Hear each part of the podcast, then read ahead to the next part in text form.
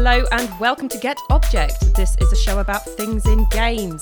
I'm Rosie. I'm joined today, as always, by my fantastic co host, Paul. Hello. And today we are talking about telephones. So we will all be hanging up on each other. Don't know. didn't didn't think of one this week. Uh, but we'll be doing that soon. First, some chat. Paul, how are you?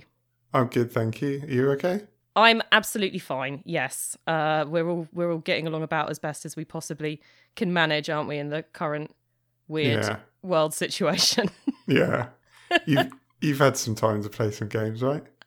yeah, I've been playing some videos. I've, I've had the week off work, whatever that means. Um, at the moment, uh, I'm working from home right now, but yes, I did take some holiday, and I have been playing Skyrim, which um 2011 game by Bethesda. Uh, I know I've mentioned Elder Scrolls games on here before. Uh, I think I just reached the stage with um, oh god, I just I, I was a bit stressed out last week, and I was like, just time for some actual, just sitting on the sofa, comfort food. And to me, Skyrim is is that you know, um, it's not my favorite Elder Scrolls game, but it's the one that I can play really easily, sat on the sofa, on the TV, um, and put lots of mods on it. And I had a really nice time. Um, I've stopped playing that now because I got very, very into Heaven's Vault, which is a game that you recommended Oh, to can, I- can I just say because Oh, sorry. I don't know if you know this, but um, I have played uh, an Elder Scrolls game, which is Skyrim. You have played uh, Skyrim. Yeah, so that's the only one that I yeah. So I've played the whole way through. Uh, ah, like very nice. Yeah, it was all right. Well, I, I I started like another Skyrim, but I don't know which one it was, and got Another Skyrim. quite quickly. Uh, another Skyrim, sorry, another Elder Scrolls. Yeah. that says a lot about my. Uh... I did play one of those Skyrims. okay. yeah. Yeah, so you've Okay. right, right, so you've had a go. Right, let's let's move on to Heaven's Vault now. No, okay, we'll move on to. Heaven's Vault. I have not been. Heaven's Vault was a real surprise to me. Um, you put me onto this, didn't you? Um, was that on the basis of a recommendation or? Uh, I I had it on my Steam wish list for quite a while because I thought Mhm. it looked cool, and we have languages on our list of stuff to cover, and Mhm. I think I just kind of thought that would be cool, and it looked a bit I don't know, it looked a little bit anthropological. Uh, what's the word I'm trying to say Um, there? anthropological. Yeah, I was trying to say, say something like it looks a bit anthropology You know what I mean? and then I started it and I couldn't finish that. Um, yeah, so I thought you might like that as well, and it would be good for the show. So Uh yeah, I so I was it was a bit of a surprise to me that that came out in 2019. It's by Inkle, um, a UK based uh, developer. It I just I have not been this into a game for quite a while. As someone who plays games all the time, like um, I have really struggled to put it down. Um, I've been playing it all day um this week while I've had time off. Um I've been, you know, sort of like 8 hours a day, just like ridiculous ridiculous Okay. stretches, really unusual stretches of time for me um playing this game. I'm I'm enjoying it so so so much. Um it is it it is a game about an archaeologist um in an alien world who is sort of looking into details about the fall of a previous civilization. Um, and it's uh, the kind of mechanics are similar. I guess it's like a point and click game, but not really. The main mechanic is around translation, and that mechanic is so much fun as you try to uncover the meaning of these glyphs that your character Alia is is coming across. Um, I just, uh, yeah, I find it's just insanely compulsive. Like, I just want to get back into that game and translate more glyphs and be able to understand more of the world. Um, it's it's absolutely brilliant. Um, aesthetically, it has, um, it kind of reminds me a little bit of um, the Dune books and also the Myst video games. And I would say, like, um, like those works, it really makes a lot of other sort of sci-fi and um, fiction based in alien worlds makes make it sort of shows up how conventional that kind of work can be because because Heaven's Vault is is so interesting and imaginative and creative. Um, so yeah, uh, ambitious work, uh, really really well pulled off. I'm very very impressed. I'm having the time of my life. Cannot recommend it enough. Okay, well, I'm delighted you're enjoying it that much. I And, really um, yeah so much. Yeah, and I do own it now, so I'm gonna start it soon. Yeah. Um, I mean, if you're going at it in eight-hour stretches, I'm not sure I can catch you up, but, um, I'll, but I'll uh, I'll try and start that uh, soon. Um, so maybe maybe I'll talk about that next time uh, we record. If um, yeah, hopefully I'll have started on it by then. All right. Well, what are you playing at the moment then? Uh, well, I mean, I'm. I mean, one of the games I'm playing is obviously uh, Av- Avernum Escape from the Pit, but we, Oh, we yeah. can't we can't talk about that now. That will have to be saved for um for the next uh, game club. Yes, that's the one Um, that I nominated for you to play for Game Club, Yes, yeah, which we're doing so- for our patron. Yes. Um, Yeah. f- Uh, thanks to we've got some new few new patrons since we uh, last recorded. So thanks to everyone that signed up. That was uh, really cool.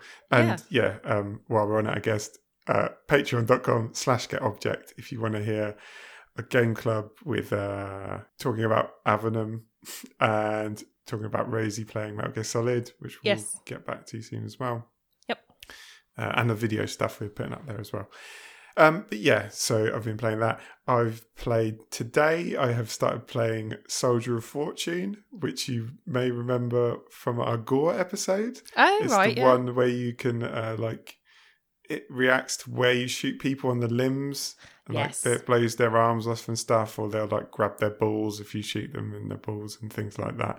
Um, yeah, I'm going to be writing a feature on it for Retro Gamer and interviewing some of the people that made it. So I've just Cool. been playing that today to kind of refresh my memory and stuff. Um, but uh, I've also been playing the Flower Collectors, um, which is a game I'm reviewing. Uh, I'm reversing my previous policy on not talking about games that I'm reviewing because Right. uh, I want to talk about them, and I don't think me mentioning it on the podcast is going to harm the mag- the publication I'm reviewing it for in any way. Uh, so yeah, um, Okay. so it's a game set in Barcelona in 1977, and you play as a retired police officer who's in a wheelchair after like having an accident or something. Well, you find you- you don't really know exactly why at the beginning, but um, that so he was forced to retire from that, and his apartment's like high up in a block of flats, and he is. It would appear partially unable, partially unwilling to leave that flat. So you can basically just see he's got a balcony, and you can just see the streets surrounding, like a couple of streets surrounding his flat, like his Mhm. little plaza, a couple of streets.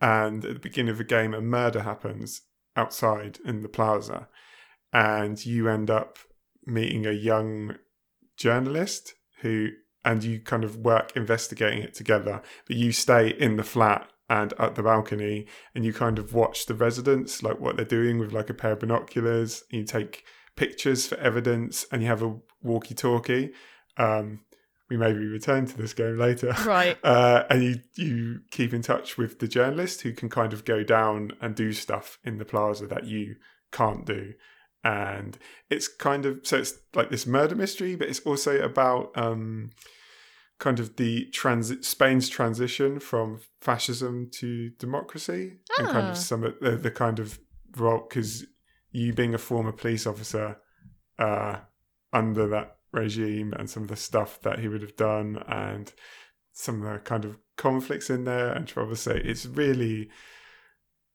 I, I really like the concept of Hmm. this kind of obviously it's like um what's it called room with a view is that the film the hitchcock film I've never guy? seen any films, Paul. I have no idea. oh, okay i also haven't seen the film Rear Window. very fam- uh, rear window yeah I've I don't heard know what I'm talking about. Then maybe that's a different film.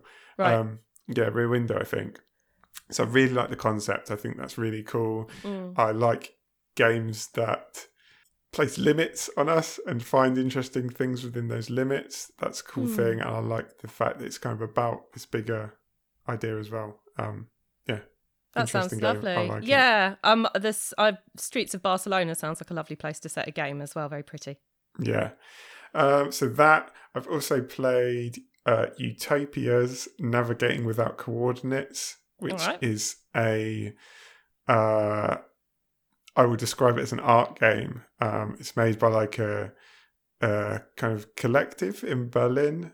Um, I kind of I kind of know some of them from they listen to my podcast. Cool. They very kindly put my podcast in the credits of the game. Uh, my That's other so podcast, cool. Utopian Horizons. Yeah. Um, so they've been, you know, they have like, uh, they've had events before where they do like talks around themes and stuff, and they obviously make games together. And this was on a subject I like. So it's kind of, um, it's got like a hub world with like planets around it, and each planet you go to is then takes you to a different kind of game that I guess probably different people have made different games. Um, some of them are really abstract and weird. I don't feel like it's. I don't feel like I want to talk too much about them because I feel like kind of part of the fun of it is going to a different one and like seeing. And there's quite a diversity there. There's some really strange stuff and some cool ideas there. But um, yeah, I like it. Yeah. Um, so there's that. Uh, and I've been playing Moving Out, which is also a game I'm playing for review where you um, it's like overcooked kind of idea, but you're uh, move you're movers, so Mhm. you uh, have to get the stuff out the house into the moving van as quickly as possible. It doesn't matter how much you break stuff, so you can throw things out of windows and like you know you smash the whole place up basically while you're doing it. Um, has some kind of uh, obviously these games try to complicate things as it goes on to make it Mm. harder. Mm. Uh, some of the stuff that it introduces is more annoying than uh, fun, but then like later on, it uh, introduces stuff that is actually interesting and good. So it, I don't know. There's um a sense that they they didn't get a good sense of what what uh, nuances made the game more fun and what made it more annoying and sometimes the balance isn't quite right but i do think it's uh i do think i do like it overall i do think it's a fun game um and certainly obviously if you're looking for a co-op Mm. game because that's what it's geared towards playing with multiple people um yeah that's fun yeah Lovely. so, um, before we get on to our subject for today's episode, um, just a quick bit of feedback that we got. So, we got a tweet from Hopscotch Friday on Twitter replying to our uh, food episode, uh, saying, I had an appropriately Pr- Proustian rush of memory to Paul's mention of Zool, video, video game level design as our generation's Madeleine. Love it. Yeah, I had to get Rosie to explain both that reference to me and what a Madeleine was. Uh, I've never eaten one of those. Um, since since you Uh, explained that to me, I saw like another tweet like referencing Madeleines in this fashion. Is this like a meme or something? Where It's- people like it's a- make fun of how much she likes Madeleines or, or something. It's. I mean, it's like a meme, like an old literature sort of version of a meme. Uh, yeah, Proustian. Um, like a, a Proustian memory or a Proustian moment. I don't even know if I'm pronouncing it right because I've only ever seen it written down, and I must admit I've never read any Proust myself. But my understanding is it comes up in À la recherche de temps perdu, uh, in Search of Times Lost, and there's something about eating a madeleine and.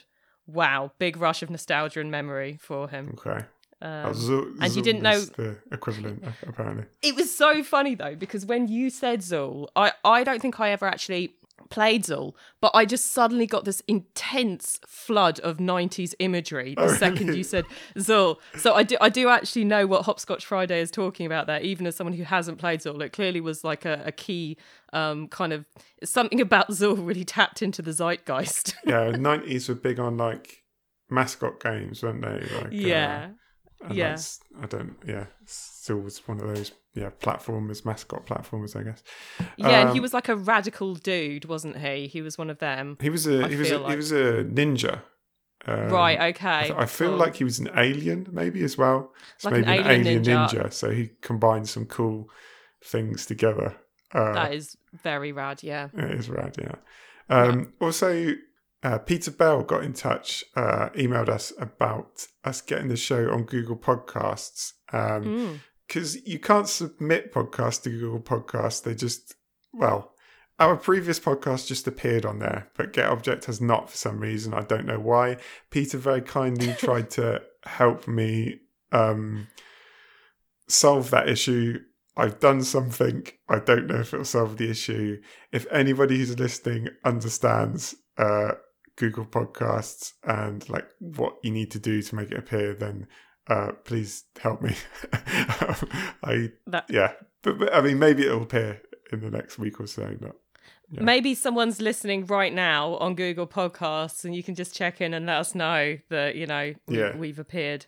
Um, but yeah, it does seem to be a very like loads of things to do. I mean, I won't bore the listeners, but there's loads of things to do with podcasts and the way that they get hosted and the way that reviews get posted and blah blah blah. That seems very arbitrary. yeah, And um, yes, here we go. Google Podcasts. Who knows how you get on there? It's like um, it's like Grace or something, Paul. It can't really be explained. I don't think. Mm. yeah. Okay, so today we're going to be talking about telephones. Ring ring. How do you feel about telephones, Paul? I mean, I well. So first of all, I think it's important to define what we're talking about or what we're focusing on when we talk about telephones, because obviously, when you say a phone, the first thing uh, I would think about is my smartphone, Yeah. which is very rarely used as a telephone. Um, Mm. and we're not primarily concerned this episode with the things that a smartphone can do, such as uh, functioning as a computer and letting you uh, send messages and go on the internet and do all these other things. We are concerned with the electronic transfer of the voice. Um, Yes. is is what we're interested in. So if we're talking about phones in that way, um, I think you I think you maybe mentioned this as well. I don't particularly like phone calls as a general rule. No. No. No, absolutely not. No, hell. Um, yeah. So I was having a conversation actually. Um, had a bit of an exchange with um Amelia, who is one of our lovely listeners on um Diane, and she said the same thing as me, which is it's really strange because as someone who was a teenager in like the nineties, I have such strong memories of of being on the telephone, loving being on the telephone, sitting on the telephone for hours on end um, you know, people not being able to get me off the phone. And now it's like, I do not want to do a phone call with anyone ever. Like, that Okay. is just not not what I'm looking for, not what I'm seeking. Um, I only kind of really do texting's great. You know, I think in I'm actually fine with like Zoom and Skype calls, but yeah, the phone is oh god, phone call nightmare. Yeah.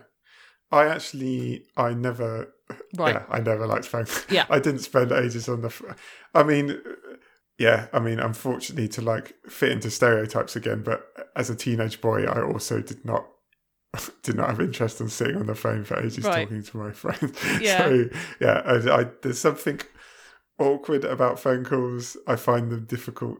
I find it very difficult to be natural in a phone call. hmm Uh, yeah, I don't know what why that is. Uh, I just feel like there's so much less um contextual cues and stuff like that. Like, I mean, I'm so right now. Me and Paul are recording this as just a, a note. We we record on um Skype so we can see each other. I much much much prefer that. Um, it's obviously not the same as being in the same room with someone, but at least you're getting a lot more cues from them. It the conversation feels much more easy to manage. I think it's it's not quite as. I find it quite stressful having to like I feel like you have to work quite hard when it's just the voice. Um, apart, I'm I'm nodding at the moment, listeners. Yeah. Rosie's getting lots of valuable information. but that is valuable information. You know, if Paul was sitting there making a, like a face at me, I'd think, okay, fair enough. Maybe I'm talking bollocks right now. But you know, it is helpful to get those cues back from the other person. Um, and and phone calls. I mean, I know there'll be people out there who are just like. No, not me. I love them. I've I've got mates who love phone calls. My mum is extremely into them. Um, but yeah, I, I find it just find it not as easy. Yeah. Okay, so we are talking about telephones. We are emphasizing the voice. Um, the I had a little look. Um, so the first patent for the phone is in 1876, uh, granted famously to Alexander Graham Bell. Um, I just thought it was quite cool the way in the late 1800s there is clearly this move where suddenly the phone becomes this really important technology. And I noticed that it kind of comes around the same time as, as spirit mediumship and Ouija boards. Okay. and this is the kind of thing, this is the kind of detail. If I was on the Shadow Chat, which is a show about monsters, I do, this is the kind of thing we would spend an entire episode on. But I do think it's quite interesting just to note, you know, that obviously this idea that um the voice became this kind of really relevant medium and the idea that voices should be be able to be transmitted messages mm. should be able to be transmitted from people who are distant to us um, mm. starts to be kind of this very live cultural concern i mean this, this isn't a exactly scientific method mm. but i mm. can believe certainly that the the the introduction of that technology could result in a kind of shift of people if not conscious even subconsciously their understanding of kind of the voice and being very aware of the idea of connection yeah across gaps that previously seemed impenetrable. So obviously the phone would be physical distance, but like yeah, these kind of spiritual ideas of crossing some kind of gap, the voice being able to be disembodied, mm. and uh, yeah, so I can imagine how those kind of interests could resonate in the technology, and it could kind of bring out these things or these interests I, it makes sense to me. I just think it kind of makes sense. Yeah. Um, yeah, we won't. I mean, there, there is interesting. There is a game uh, that I guess we'll talk about later that kind of explicitly highlights um, the idea of a linkage between telephones and Ouija boards. But yeah, certainly the idea of um, this technology that is making available to us for the first time um, live communications from somewhere very far away, from somewhere that we cannot reach. Um, and that is the exciting thing, I guess, that the phone offers. Um, and then obviously, you know, becomes like a really dominant technology throughout the 20th century.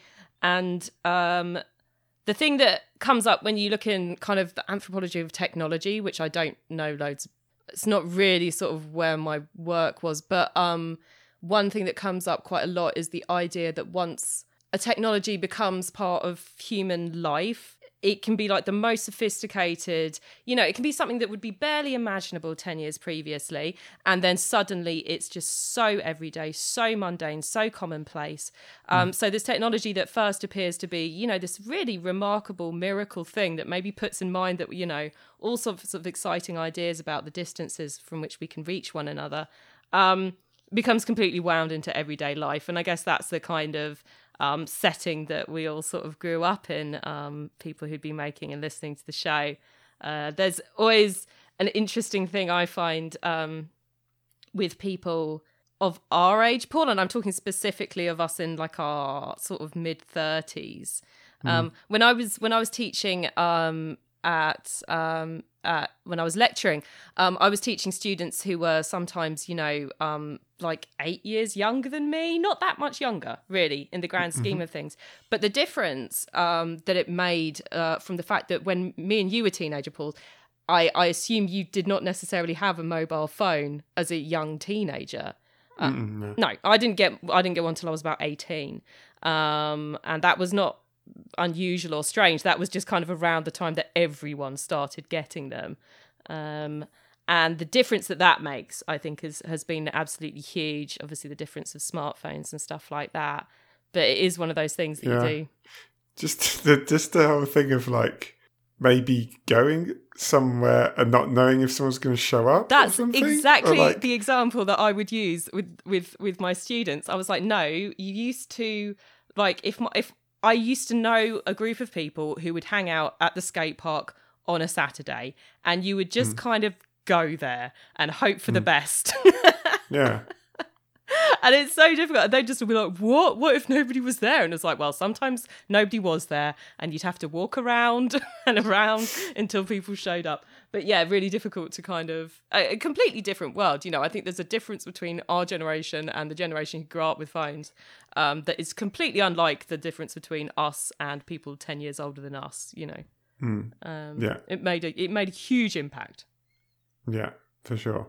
But yeah, now as you say, very boring and mundane and everyday. Every day, yeah. But despite this, I will I will say I did still find um, one quite interesting poem. Um, I think this is a poem that I studied at GCSE. It's called "Long Distance" by Tony Harrison, and that's um, it's quite nice. It suggests that for all that the phone is very mundane, um, it's a man talking about his grief for his um, for his parents, and in fact his his dad's grief for his mum, um, and um, and he still kind of thinks of the phone. He still kind of tries to call his dad's number basically long after his dad's death um so there is still that kind of there is still something in the phone that is kind of strange and uncanny um at the same time as for all that it's it's very mundane uh, so yes, that's mm. that's telephones, and I think I think as we look at the way that they're used in games, we will see more of those kind of the strangeness and the ubiquity of them is uh, is interesting.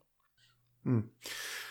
Okay, well, I mean, because I think specifically because we were thinking about these, pho- we were thinking about not the ways that smartphones operate. You know, the phone as a computer. Mm. Um, I obviously had the landline more in my head. Yeah. And for some reason, one of the first things that that uh, the the first thing that I thought of was phones and horror, mm. like the the the phone. Yeah, but particularly a thing in like horror films, the phone ringing. Uh, maybe somebody you know the the I don't even know if it's from a particular film, but you know the like I'm in your house thing, or somebody doing oh, a, a threatening uh, call or, or whatever, something like that. Absolutely, yeah. I mean, I was going to say mention the the opening to Scream, uh, which I think really distills all the kind of phone urban legends of the '90s really beautifully. Which is exactly that, like the call coming from Oh, from yeah, somewhere like who, someone who is actually as well. It, yeah, there's loads of urban legends that basically are that. You know, it's really interesting that that again that sense of the uncanny and the grip that phones had over the imagination. Um, there was still this, this slight concern. There's still something odd about them the whole time. Yeah, so that's good. That so the fact that there's all these urban legends around phones shows that there's a certain charge to them. Yes. Um, so that's interesting. It shows that there's something, as you've been suggesting, a bit off about them. Yeah. Um, maybe something to do with that disembodied voice, whatever. I don't know. But that's something that's, as I say, been done in films a lot. It's also been used in games. Um, not as much in games, perhaps because I would assume just because we're usually not confined to a particularly small space in games, which is where that kind of idea works the best. Mm. Um, uh, Suicide of Rachel Foster, which I talked about recently in an episode, um, has a, a walkie-talkie in it. We were, for the purposes of this episode, we're being liberal enough to include things like walkie-talkies under the umbrella of phones. It yes. does also have a I don't, I don't know if it's like a payphone or just a landline on the wall, and there's a moment where it rings and you answer it and you are threatened by a stranger who does not reveal who they are. So that's very, very unsettling in the, the situation that, that you're in. Um, I was I was thinking about like what the horror comes from, and there's probably there's a number of, of, of different things, but one of the things I, I found interesting was the the idea of the ringing of the phone announcing a presence. Mm, mm. So it first of all announces and and this is a thing um, when we're talking about old phones. Of course, now when somebody rings you, you normally know who's ringing. Uh, when we had landlines, you didn't know who was ringing, uh, and you would sometimes be more nervous, especially if you were young, about answering the phone because yes. you didn't know who was going and what you might have to deal with. Yeah. Um, uh, so yeah, it announces an, a presence, but an unknown presence intruding into a space. Um, and if you're in a game or something where you're su- a space that's supposed to be empty and you're supposed to be alone, now somebody's intruding into it.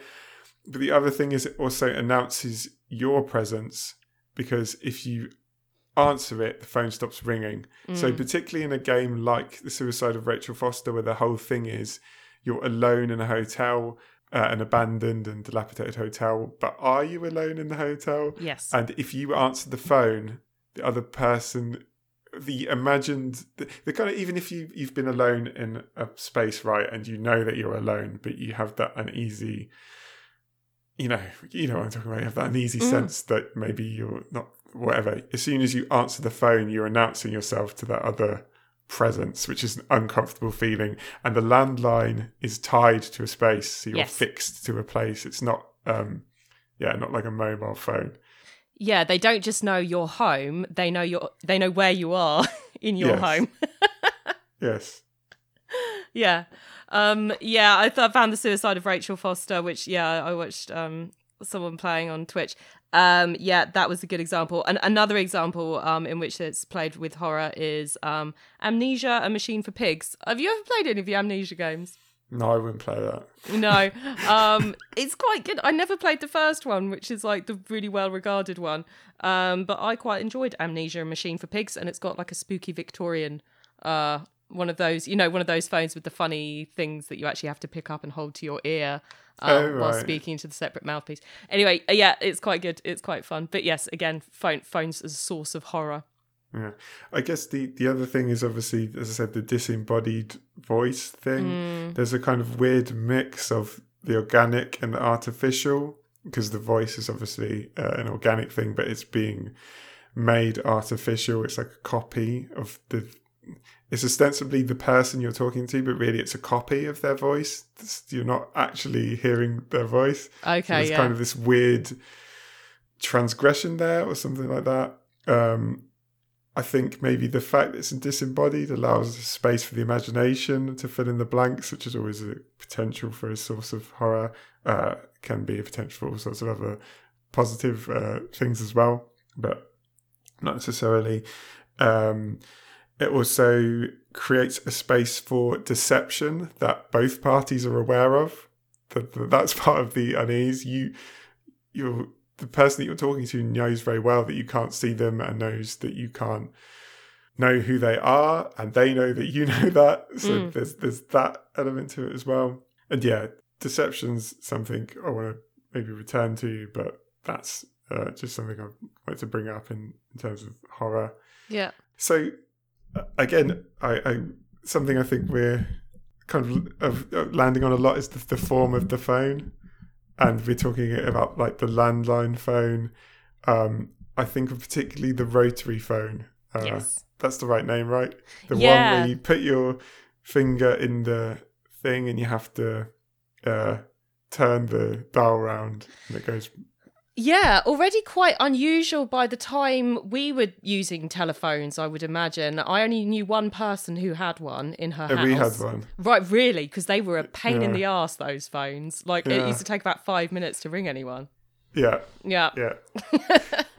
That's uh yeah that's the phone we that's well that's what i was used to at first Yeah. but um yeah it was replaced uh yeah Good. not long after that i guess but they i think there's a, a kind of special symbolic power imbued in the rotary phone Mm. because it's got this is this is where you get the ring from for a start. And that's a kind of a weird thing that they have bells in them that actually physically ring. So it's a weird again it's a weird blend again. We've got like the digital and the kind of analog like the the voice being like, digitized but like an, an old a bell like actually ringing in the phone Right. which is weird. Um, and there's something I don't know. There's something eerie about that ring. It was always very Mm. loud. Mm. Like if you had, because I think that rotary phone that I said as well was uh, had that, and it was yeah loud. It's like very penetrating and unsettling. Um, so yeah, they these phones I think occupy a really strange place because the phone is still so the phone's a modern technology. It's a technology of the modern age, as you said, Mm. um, and in a way, they are the modern technology. When we think about like smartphones, they're kind of def- definitive of they are of the modern age, but even like definitive of like this new age we're in now. But those phones, those old phones, are both that thing, but also not that thing. They are a modern technology encased in like the shell of the past of something Yeah. that's gone. They don't sit comfortably, like they feel obsolete. But again, they're not. They're not. They're they're they're modern technology. So again, they're crossing these boundaries, um, and they have. So you talk about it being becoming mundane, right? So having Mm. this new thing, but then the time also then kind of regrants it an aura like when you think about like landline rotary phones, like they bec- phones become mundane, but then those old phones, as time goes on, get this yeah aura about them of this. They get their charge back. Yeah, exactly. yeah. yeah. So yeah, I've as you can tell, I've been thinking about these phones. Yeah. um, but um, so you we've both played. You've you've been playing Control, of Mm, course, mm. and the hotline is a phone that appears in Control, and that is one of those old rotary phones. And I think it has to be this kind of phone precisely for all those reasons that I've been talking about. It can carry that connotation of the supernatural because it's um because of all these things I've been talking about, because of these crossing these boundaries and control is obviously a game very interested in crossing boundaries between scientific and supernatural and all kind of other things. So I think that phone fits perfectly in that game. Yeah, the phone in control really feels like it belongs. Uh, control is a game in which, um, yeah, you're you're kind of part of this very strange government bureau, and the bureau part of what the bureau does is it looks into what are called objects of power, objects that have a strong charge, and you know you come across lots of objects that have a strong charge, but uh, as you say, the phone in in control really feels like so far, as much as I've played, the most charge. Um, it's interesting that it is one of those rotary phones, as you say. Like they've gone for the kind of iconic phone shape that that is a phone. It was interesting to me when I came across it because to me it looks like the phone that was used by the insurance company in the UK, Direct Line oh um, yeah. who obviously have done exactly the same thing. They've they wanted a phone for their logo, and they just went with a bright red rotary phone. They went with like the most phony looking phone they could get their hands on, and that's very that's very like the kind of thing that Control is interested in. Is you know what is Yeah, yeah. what is the most potent version of that thing that we can go for. And I'd, I, I think you're right with rotary phones. It's something to do with that rather alarming ring, and the I guess like the the methodical way in which you would have to enter in numbers, um, which would, would take, as we say, like a long time. That curly wire. Um, there's yeah, there's a lot about it that's that's really good, and and yeah, control I think is um is a it's a wonderful setting for it. It really kind of sh- plays it up really well. Yeah. And of course, the other with that phone as well. Um, so you, the, the direct line phone was not the first one that came into my head. Okay. Uh, I I was uh, thinking of the phone that I was called. I don't know exactly what it was called. Referred to as like the the the Moscow Washington hotline. Ah, So the well, as I understood it, the president of the United States um, uh, had a red phone in the Oval Office that they could use to call Moscow at any time and speak to uh, whoever would- have been in charge at that point. I don't know how long this phone's been there, or um, and this is during Or the Cold whatever. War. yeah. Right. Um, so that is like a, a phone that I was aware of, and to me, that seemed to make sense within the world of control, like that the, the Cold War setting, like this Mm. kind of secret government bureau and all this. It seemed to fit quite nicely. Um, it's a very iconic phone. Um, but then I discovered when I looked this up that, that it didn't actually exist in that f- form. and it wasn't even a phone. It was a, a teletype thing where they you could like they could type stuff um, oh. to send to Moscow. So there was no phone. Right. The red phone was a prop that had- was used to represent it at various times or other. So Ah. it has. So this again, this is perfect for control because it's like an an object that is kind of like this culture obtains this kind of cultural significance, and it's in them. It, it- you know, the Cold War is such a like charged time, and like this phone was like a big symbol of of, of this um, connection, but it didn't actually exist. It was just this kind of construction. So it, it was, yeah, it's literally like an object of power that's, you know, um, controls interest in all these ideas of the way that the objects get imbued with power and things like that. So that fits perfectly. Uh, I found that very nice indeed. Very neat. Um, yeah, that was interesting to learn. Um, yeah, that phone uh, has to, is is bound uh, as in the game's technology to the director of the bureau, and it can be only be used by the director of the bureau. There's a somebody at some point you're told in a game answered the phone, and they, they, they don't.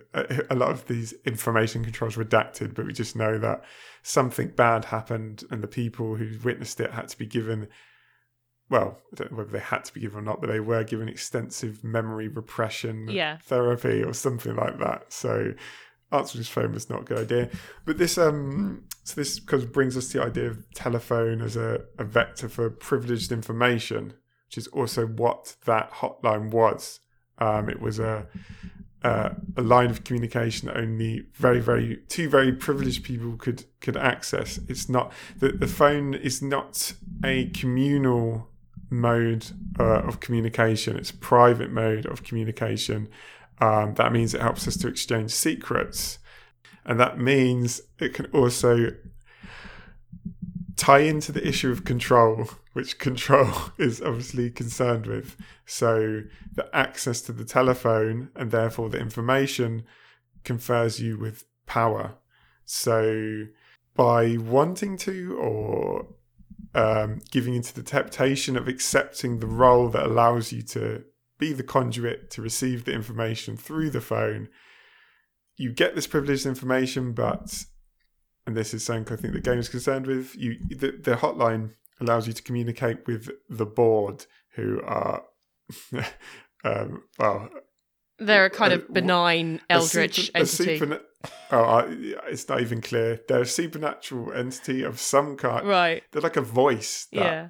appears to be supernatural, and nobody really knows what they are. They speak to you, but they're telling you what to do. So by accepting the role of receiving the information, you're kind of being controlled by them. Mm. So that's quite a long, long-winded point, but I'm trying to say that the, the phone is like is first of all a private mode of communication, therefore allows you to transfer secrets, and therefore you can have this kind of privileged role. But then there's a question of like how uh, you have to fit into that role uh, to receive the information, and then there's essentially could be controlled by it, which is what um yeah the the, the very idea of keeping information secret and private uh Right. creates these kind of yeah Yeah, So, it pushes you into that position. Yeah, Yeah. and it absolutely does fit with control, where your character is kind of strangely kind of. Oh, I can't remember what the term is, but um, yeah, it's kind of pushed into the role of the director, kind of unbeknowingly. It seems at first. Mm. Okay, so another nice uh, mechanic or theme that we are thinking about, I think, when when we're thinking about phones, is the phone as a lifeline, as a source of connection. Um, this again brings us to some rather uh, sort of nice everyday aspects of the telephone. I think when when those of us who have memories of using it as a teenager, a lot of being very dependent on the phone um, as a way of sort of keeping in touch with friends, um, you you might describe it in that way. And um, the game that I thought did that sort of mundane aspect of phone use as as just your social life um, as your sort of social connection and, and lifeline to others is Persona 5. Persona 5 just nails loads of stuff to do with being a teenager, basically. It's just really, really Yeah. good at it. Um, and um, and yeah, I mean they they text with each other a lot on Persona, of course, but um, but yeah, the, the way the way that the phone is present within this group of friends uh, felt very sort of um, familiar to me, um, and uh, and I thought that was a nice kind of everyday example. Yeah, there's um again going back to Rachel Foster, uh, where you have um I don't know, it's supposed to be some like satellite. Fa- they explain it really badly. It's Mhm. like, oh, there's for some reason a super advanced satellite phone in the Stereolect Hotel, but whatever, it's a walkie-talkie. Right. yeah. Um, uh, so that um, Firewatch, of course, which uh, you've also played, Yes. um, and the flower collectors that I mentioned earlier, all use phones or walkie-talkies in this way as kind of providing a connection. Um, so in Firewatch, obviously, is you're hiking around the forest and your character's meant to be dealing with things. Mm. Um, the the the the calls to Delilah, I believe she's called. She is. Oh, doing that for me. Okay. Um, so that allows him the phone here, because we've been very negative about phones up until we've got onto this lifeline subject, but Yeah. the phone here, this is a character who's looking for space away from people, and the phone allows him a way back in that has that little bit of distance still because you're not physically present, Mm. and that becomes a way for him to kind of move back towards human interaction. So that's really nice, I think. Um, Rachel Foster is more just being able to speak to somebody while you're very uncomfortable wandering around these horrible empty corridors really works to just it, it literally feel like a lifeline to feel like you have a connection to someone and you're not alone. Um, so that works really well there.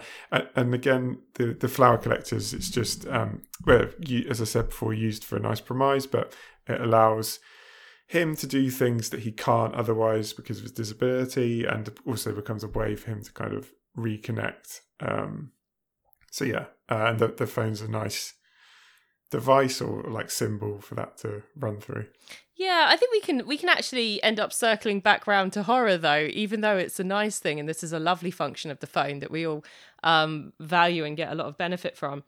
Because once you have established the phone as this key lifeline, this key link outwards, this key source of connection, of course the phone can be disrupted. Um, and that's an absolute mainstay of of horror um, and continues to be uh, an issue, uh, becomes increasingly an issue as mobile phones become completely ubiquitous. Because in most horror setups, it's quite important that there isn't a lifeline. It's quite important that there isn't that route out of the situation um, that that the phone provides. And um, I thought um, you can see it in Until Dawn, which is a game with a group of awful teenagers having a fun murderous time on a mountain. I do enjoy Until Dawn, but um, they they're stuck on a mountain, right? It's, it's it's a kind of horror movie setup, and it's really important that there is no no sort of connection with the outside world. But of course, there are a bunch of teenagers in, you know, whenever the game's set 2014 or whatever, they all have mobile phones. So it's a way that the game then has to kind of explain why the phones won't work on the mountain, which is not too difficult to do, of course. I guess they've got Yeah. no, no reception or whatever. But um but yeah, the phones it's interesting that phones are still actually present in in the game and people are still using the phones really important actually to the plot. They they get used to record something. Um but um but yeah but that that function is is disrupted. Um so yeah so it's that idea of becoming dependent on them because because of course it can be disrupted. And that's what i really liked. It only occurred to me the other day but thinking about if we think about control again this game where um we're saying you know this this connection to this kind of guiding entity seems so important. The role of our character Jesse as as the woman who can answer the phone, who who answers the phone. Um, it's interesting that the enemy in that game is called the hiss. Um, they're they're a static. They're a form of static that has penetrated the world, um, and certainly they they kind of run around um, in embodied form as enemies that you can shoot at. But but I think we are we are constantly encouraged to think of them in oral terms as as like a an auditory threat um and, Yeah. and and that title that, that name the hiss it's really clever um as as the kind of interference that you can get down the line and the threat that that might be. Yeah. I don't think this is a spoiler to say that they do later cause a bit of interference with that calls Right. calls as well so that does actually happen it makes loads of sense it makes loads of sense because yeah that's literally what they're called so yeah it kind of fits Yeah. So yeah, um I mean as we as we've already suggested, the, the phones uh, also have this potential for disruption or uh, some kind of deception. So I mean, uh, the phones is in loads of games as a way of giving us information. We're very used to that being a thing. It's uh, a very easy excuse to be able to tell the player the things they need to know um, and for them to have characters to interact with in the story without them having to be physically present. So, for example, you've been playing Metal Gear Solid, where Snake is infiltrating a military base by himself. yeah He needs, however, well, if you're going to have a story, it would be very useful to, for him to have characters to speak to and uh, bounce off of. So the codec that he has in his ear is a kind of phone that allows characters to be present. So yeah, it's a device used all the time. Um, Deus Ex has a info link, which is a similar thing. Um, loads of games like that, where it's either doing that job or being like a tutorial system or something like that. But yeah, then um, as with real phones, it can be subverted. And I mean, I don't know how far you are in Metal Gear Solid, so I don't know how, I'm, how much. I mean, you get calls from uh, Deep Throat, who is an anonymous person. So first of all, we've got somebody concealing their identity, which is what the phone allows them to do. Mhm. Have you had any other? Th- have you had anything else with like codec calls? Any kind of not from anyone who I wasn't sort of knowing or no, nothing kind of alarming other than the deep throat ones who I can't see his face when he rings and stuff. Okay, oh, okay. yeah, okay. I won't say. All right. So, um, so, so we see this start to happen. For example, Metal Gear Solid Two is a game where it's there's a lot with subverting this kind of stuff, where the codec calls are constantly used for fourth wall breaking stuff, and to so the idea is in games we these things are uh, a method for us getting information that we can trust, and that these are the things we have to do, and we can rely on that information uh, that constantly gets subverted in Metal Gear Solid 2, where it's made very clear like you don't know who you're talking to, uh, and your assumptions about who you're talking to can change quite a lot. Um, so it plays with that idea. We see that in um, Bioshock, of course, as well, which we uh, covered in our video series. Yeah. Um yeah, I mean that's the other kind of interference, isn't it? Is um not just that the technology might break down, but the second that the phone introduces itself to us as this route of stable sta- a stable source of information that we can use, you know, immediately that throws up, well what if what if it's not trustworthy? And and yeah that is the problem that comes up in bioshock. It comes up in rachel foster. It comes up in lots of games in which you know the phone is present as a source um, of of communication of information um, the question of whether or not you can trust it. Um, i think it's you know it's it's done famously and i think it's done quite well in bioshock. Um, another game actually i was going to say firewatch came came up for me here because i don't want to say too much about whether or not you can trust the other person on the other end of the line but the question is certainly a live one in in firewatch. Um, the question of the extent to which you can trust delilah um, who you know is very pointedly pointedly given the name of a famous um, kind of seductress, seductress um, slash um, you know destroyer of men from the Bible. You know, you don't, you're not quite sure who you're dealing with, and the other person who you're not sure who you're dealing with in Firewatch, I think quite brilliantly is is Henry, is your point of view character. Um, as as Paul said earlier, you know, um, Henry has gone out to the woods to be alone because he had something to deal with. He had something very horrible happen in his personal life. And you get a sense of guilt from Henry that you just don't know quite what to do with. Um, and, um, you know, this is a guy who is struggling with feelings of guilt, basically. And at points, you're not sure whether he might have done something very bad. You know, it, the, the the suggestion is kind of there. I you wonder throughout the game, I think, or I certainly did, how much to trust Henry, and the fact that you're only getting information from him through the phone, um, even though he's your point of view character. The only things we're learning about him are we're learning in conversation with Delilah. Um, kind of brings that up as well. You know, we we know that he is not. We are not getting the full sense of him, um, even as we play his th- and look through his eyes.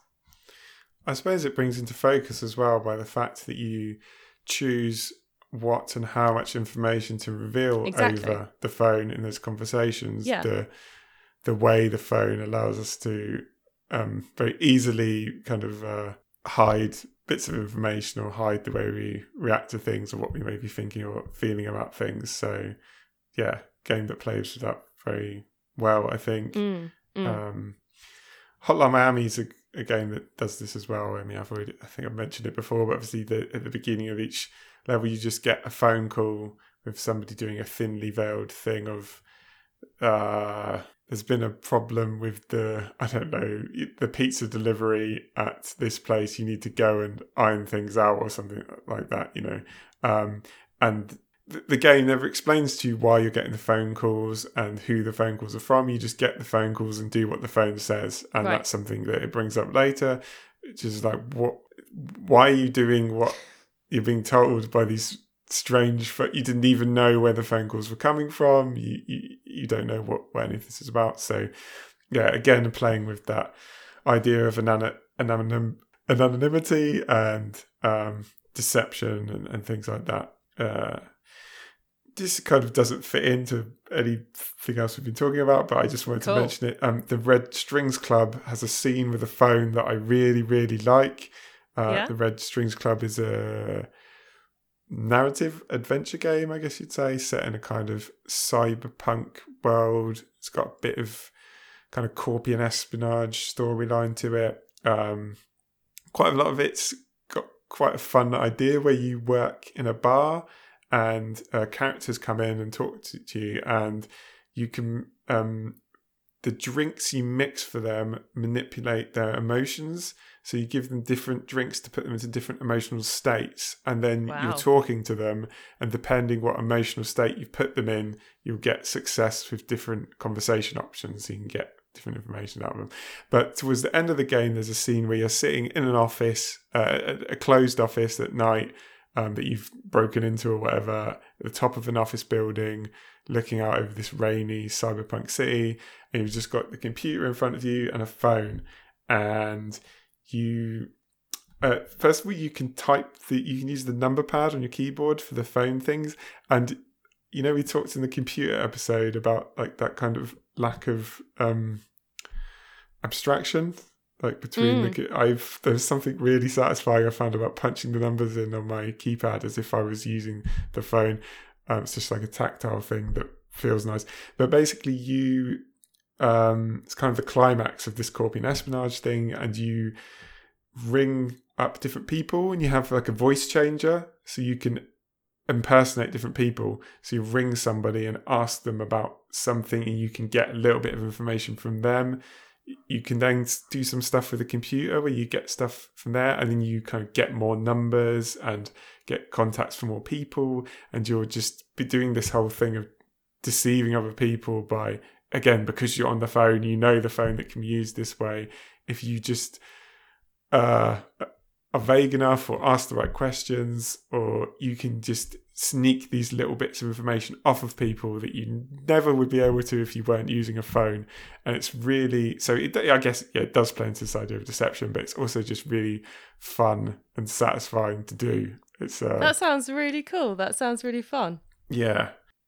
One other game series that I guess I should mention is Grand Theft Auto. I don't know how much Grand Theft Auto you've played. Um, I have played uh all of the games since San Andreas. Um, I'm not like I just have played them. I'm not like super Yeah. into them. San Andreas was really good. But of course, um, they, as particularly the early ones, all your missions came from phones. Uh, it was just Right. a ringing payphone in the early games that you would answer. So again, this ties into this idea of anonymity that the phone confers, because this was the way that the criminal underworld operated in in the game. You would go to the payphone and get your get your thing. Um, I, I mean, the main reason I brought it up is because I have to mention the phone from GTA Four, which allows us to uh, experience the very annoying cousin. I was gonna say the second you said it, I could hear whatever. is it Ni- is Niko your cousin? No, Niko's you- your character, isn't it? Niko's your cousin. So it's Roman. It's Roman. maybe it's the other way up. around. Maybe you're right. Who know. knows? It every five minutes. Yes. That bloody guy. Um, yeah, I'd completely forgotten about that. Yeah, that's that shows us how phones can be very annoying. Uh, people constantly ringing us up trying to go bowling or some shit, and then getting upset with us because we, yeah, Yeah, but it's relatable content, frankly. yeah. Um, Uh, okay. Well, um, so I've got one other phone. Then, um, I will mention, which is not a phone, but I love it. I love it when they try and when they manage to find ways of bringing phones into fantasy games, which they do more and more. Um, just because when you're, I guess, when you're like designing a quest, like it's it's such a useful device for like storytelling. Um, and it allows characters to be there. Like all the stuff we've been saying you know it, it gives us loads of space for deception. It allows kind of characters to be there who aren't there. Mm. you know as you say it would really break the tension in metal gear solid if all the bloody all six of the horny weirdos who he's got on his codec we're actually like storming the base with him. But you know the phone the phone allows that to happen. Um there's uh in witcher 3 wild hunt there's a lovely quest a tower full of mice um where the uh, geralt is investigating events that happened in an abandoned tower and he's put up to it by Keira Metz and who's a wonderful character who I love a lot and Kira keeps in touch with Geralt via a Xenovox she calls it, um, which is a wonderful bit of fantasy naming because it's just Xeno alien Vox voice. Um, I'm trying to remember this as you say. I, I vaguely remember a haunted tower. There's a where haunted some tower. guy's been doing experiments. Yes, Okay, someone has yeah. indeed, and Keira's very interested in it. as well. It- we all remember Keira. She's difficult to forget, but um, yeah, she's um, she's very interested in it for her own reasons. You know, all of this stuff does actually come up. This idea of deception, and also like it's just really important that Keira is present for that quest. But again, it would break the the tension of it. You know, going through this spooky haunted uh, tower if she was actually there. So yes, they find a way to bring a phone in, and that's the Xenovox and I like the Xenovox very much. I think it's a fun thing. So I had one more thought that really came to mind as like a really striking use of a phone in a video game, and where I thought it was uh, like uh, taking us into some quite interesting territory. Um, and it's that taking us into interesting territory that I actually wanted to talk about um, because, as we've been saying throughout, you know, the phone is like this ubiquitous um, piece of technology that starts off very exciting maybe becomes less exciting. But we we have to remember that the phone and that that network was the kind of foundation of our of our current age. It's the earliest form of the internet is over um is over phone lines. Um it is the place where you were able the first hackers were were on phones. I mean, maybe there's a version of hacking that's to do with the printing press. I don't know. But as, as far as I know, it's telephones, it's phone phreaking. That's phreaking with a PH, where people used to be able to get like free long distance calls by playing tones down the phone. Um, Yeah, super interesting. I didn't find out about that until well after being aware of obviously the idea of hacking computers. yeah. Yeah, yeah, yeah. But the, the, as early as the 1950s, you know, this this was a practice that people were doing, and apparently, like um, Steve Jobs was was into phone phreaking. You know, lots of people who end up, you know, being quite Im- important in the kind of early um, creation of um, of of computer infrastructures and the internet w- got their start in phone phreaking. You know, this was a system that was was appealing to them. Um, so yeah, so it is the the the very early structure of our current age, and it was technology that that brought us somewhere new. And um, the example in games that I think really beautifully illustrated this potential of phones was PT, not a game, in fact. Um, the playable trailer for Silent Hills. Do you remember? Did you watch that when it came out? I assume you didn't play it. Oh, I mean, I, th- I, uh, uh, I have seen. I, I think where I was working at the time, it was played in the office, so I Right. definitely saw bits of it. I think I probably watched like bits of videos because it was a game that people were talking about a lot. But um, it looks horrific. I, don't- I don't, It looks so frightening. Yeah, I watched someone playing it on a stream. There was absolutely no fucking way I was downloading that haunted text to my PlayStation. Like it just looked so so terrifying. Um, but I did watch someone someone streaming it. Um, and um, really interesting. So that was a, a, a teaser that was released for um, a Silent Hill game that never actually got released. Um, that was supposed to be helmed by uh, Kojima and um, uh, Guillermo del Toro. Guillermo del Toro and have Norman Reedus in it somehow and just be extremely exciting. Um, but yeah, but so that that trailer took the form of um, you were walking around and around and around a suburban hallway um, in a house. Um, and it seems to have been at some point in the past, perhaps because there's a landline in the hallway, which is quite a retro detail, isn't it? That's like where quite often where the phone used to Yeah. be was yeah, in, in the in the hallway, hallway, yeah. not It's like the first it, place you would look. Yeah, if you were, yeah, exactly. Um, yeah. Um, and so you've been going round and round and round, and you were trying to make something happen. And it's important to note that when PT came out, it was not linked openly to Silent Hill. You had to complete it to get that to understand that that's what it was. Um, and so you just walk around and around the hallway. You don't know why. Terrif- terrifying things are happening. Very, very scary and then at some point if you trigger it i'm not quite sure how how you triggered it properly. It was like you'd have to look in places at the right time and press things at the right time and stuff like that. Um, the phone would start ringing which had previously been silent. And then you'd been told that you you know that's kind of your a voice would come over the phone saying you have been chosen. And then suddenly you could like leave the hallway and step outside and it comes up boom silent hills and you know the internet goes fucking crazy. Um and uh and yeah it was that thing it was that amazing exciting thing. It's always useful to reframe anxiety and alarm as excitement that's like if you can if you can trick yourself into doing that it's quite a good trick. And um and i think yeah so maybe useful when when we have this technology that does cause us all sorts of alarm to remember that that's because it's quite an exciting thing. It's inherently um this incredible potential bound up in it and certainly you know when when people started getting that phone call in in silent hills and stepping outside of the house and realizing that you know that there was going to be a new game in this franchise that they absolutely adored uh, that was a really exciting moment unfortunately it didn't happen No. no. bit of a shame but never mind Yeah. And that game's in a really weird place now in terms of like like PT's like not you can't get it anymore. PT is a ghost itself. Yeah, it's been taken down from the PlayStation um, store. You can't get it. I think if you can buy PlayStations that have it installed and you can buy them for more money. Like PT is super interesting. Um we talk about it um on the show I do about monsters, the Shadow Trap. I talk about it a little bit on our episode about poltergeists. Um it's a really really interesting modern horror text, I think, PT. Yeah. Well, uh, I can't say I'm that upset that it's gone, but and uh, yeah.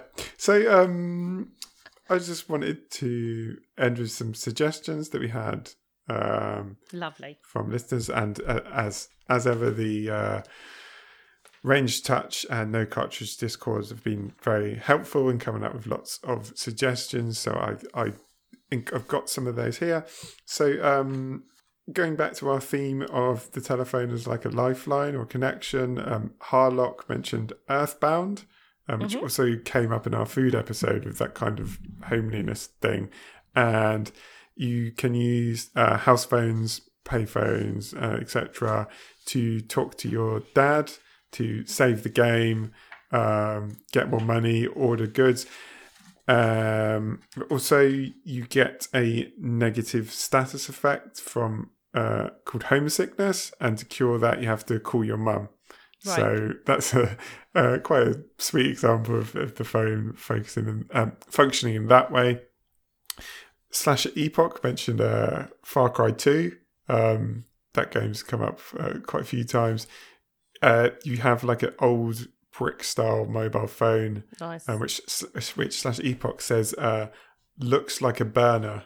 Um, you know, like those phones that you just use and chuck away. So it kind of fits into that um, fiction. But uh, he's kind of talking about a way. You know, we talked a bit about a way how Far Cry Two has this kind of hostility to the player. Um, in in uh, in the way it works, and the phone works in that way. You have to be in a safe place to use it because um, you can't just like if you get it out, then it limits how you move. so you, it can yeah really mess you up. So uh, if it rings while you're in the middle of the firefight, the, the player character will apparently shout "Not now" out loud. So right, that's nice. Fits into that. Yeah, it's a nice little touch. Um, but uh, yeah, you can't use anything else while you're using the phone. It's like an animation where you take it out. So if somebody starts shooting at you, like you can't like just you know duck behind a, a rock or whatever, is what Right. uh, slash Epoch said. So yeah, that was a fun one. Um, you might know about this. I don't know. Turtle Dove Jones mentioned that you get called by ghosts in Alan Wake. Oh, shout out! Yeah, um, I don't remember Alan Wake that well, unfortunately, but I really liked it. I played it twice, and that sounds exactly like the kind of thing that would happen in Alan Wake. Yeah, um, what a good time! Yeah, they also said the entire DLC is a Verizon commercial. I don't know what that means, but uh, Alan Wake's American Nightmare. I never played it, um, Okay. but Alan Wake's really, really good. I, I actually really want to, particularly because we, I mean, as as we've made abundantly clear, we've both really enjoyed Control or are enjoying it. Um, it's by Remedy, the same developers, and they're very good. Yeah. Um, there's also a couple of games that kind of replicate real phones in that so they use like the Wii remote, Wii remote for example to because it had a speaker in it to call you. So um Gooba, I don't know if that's the name, G O O 3 R, mentioned Silent Hill's Shattered Memories, where there's phone calls using the, the Wiimote, and uh, Romination mentioned No More Heroes, where that happened as well. Right. Um, I thought that was quite a fun use of the. I, I- can imagine. I haven't played those games, but I can imagine that having an effect, like having the remote ring and having it as a physical object. Um, I can imagine that working nicely. Mm. Uh, a really strange game that I wasn't aware of, mentioned by me first, called Lifeline, um, where you control a character exclusively using voice communications. It was on the Ah. PlayStation 2. So um, I don't think it necessarily works particularly well. But Right. you, you're watching a character and you tell her, like, aim at this part of the monster, shoot. Um, so you're like literally like through the phone, like telling them everything that they've got to do. Uh, very PlayStation 2, like Mm. weird, strange idea. Um, yeah. Um, also, there was a couple of examples where games had kind of extended themselves out into the realm of real physical phones. So Kentucky Route Zero. Um, did you play this the like side bits? There's one where you can f- use a phone, you can dial a phone. No. Okay, well, there's in Kentucky Route Zero, it's got like uh, kind of like the interstitial bits between the main episodes, and one of them you just have a phone and you can dial numbers. But originally, they did something where you could actually ring these numbers. Oh. So you could actually ring, and it would give you. It would be like some. I can't remember exactly. It's like the something like a tourist information bureau of the river or something. Yeah. So you could get these informations and press one for this and press two for that. oh Um, right, yeah, because there's like a phone switchboard, isn't there? Um, Yeah. on the river. Yeah. And so it was James that mentioned that, and uh, they pointed out that there's a lot of examples of games uh, of phones being used for like ARGs, like that type of thing, which Mm. is cool. I think. Um, and finally, Jay from Nowhere and Championship both mentioned Nakayama Miho no Tokimeki High School, which is a game where you would be you would get real life phone numbers to call and you'd be encouraged to call like a Japanese idol who would then give you tips to beat the game. Um, so yeah, Wow. I just thought that was a weird. That sounds really awkward. Yeah. Yeah. Okay, so uh, that was telephones. Um, if you've got any telephones that we didn't mention that you'd you'd like to kind of add to the conversation for the for next episode, uh, we can that we can uh, just chat about up front. Then please do let us know. Um, so on Twitter at getobjectpod or email us on getobjectpod at gmail.com. That's right. That's right. Okay. I was Yep. questioning myself as I said that, which you could tell by the fact that we have this visual. Uh, You can see my face, can you? Yeah. Um, I've lost my train of thought there. Um, I didn't stream last uh, week, but I'll probably. I, again, I don't know when this is going to come out, so I don't know how relevant this is. If you're interested in me streaming, just look at the Twitter and I'll I'll tweet if I'm going to stream uh, or follow us at twitch.com slash getobject. Um, and I'll maybe go back to Black Mesa or maybe I'll play Heaven's Vault on there. I don't know. Oh yeah, okay. Would yeah. it be would it be fun to stream though? Because I I, feel like I'd like to spend a lot of. I don't know exactly how it works. I feel like I'd spend a lot of time thinking about the symbols in a way that might be boring for people. I don't know. I think it might be quite difficult to stream. Um, Okay, not I'll- wanting to I'll- get into like yeah. I'll stick to Black Mesa maybe then for Right. that. Um, and yeah, if you want to hear more from us, um, if you want to hear about my adventuring in the dungeons of uh, Avernum, we want to hear about Rosie, uh, Rosie's assault on Shadow Moses. Uh, yeah. Then in um, Meryl Gear Solid, Meryl Gear Solid. then yeah check out the patreon patreon.com slash get object uh, where you can get access to all that stuff um, uh, as well as our videos looking at the way that games introduce us to their worlds via objects Mm. that brings us to the subject of our next episode which will be It's gonna be swords. My God, we're just going straight in with just like the most incredible object of power you can imagine. Yeah this is it's very significant a lot of swords and games Yes. a lot of um, cultural and mythical stuff surrounding swords uh, could be fertile ground. Uh, I'm so excited about it. Yeah, yeah. I kind of, I've, I, for some reason, I had in mind that we weren't going to do swords just yet because it just feels like too potent. But like, you've just got to go in there. You've got to, you've got to do these things. Yeah. So we'll be um, grasping it by the hilt. Guns, guns still, guns still feel so difficult to me. There's so many guns. I don't know how. I still, please, somebody tell us how we should do guns. We have know. no idea. Because- yeah. We, I mean, because we talked about maybe there's so many guns that you could potentially just do like shotguns, but then we were thinking like it would just be like, I like this shotgun. Mm, Yep, mm. That's a good shotgun. like, Yeah. I don't know. We have no Um, idea how to break down guns, whether we should break down guns. It does feel too big for one episode. But maybe it's not. Maybe, Maybe it's, it's just not. like I don't know. Guys, if you've got any ideas about how on earth we should tackle guns, let us know. Um, but in the meantime, yeah, we're just going to have the time of our lives talking about swords. Yeah, cool. Brilliant. All right, well, that's it then. Uh, we will check in with you guys uh, next time. Thank you for so much for listening.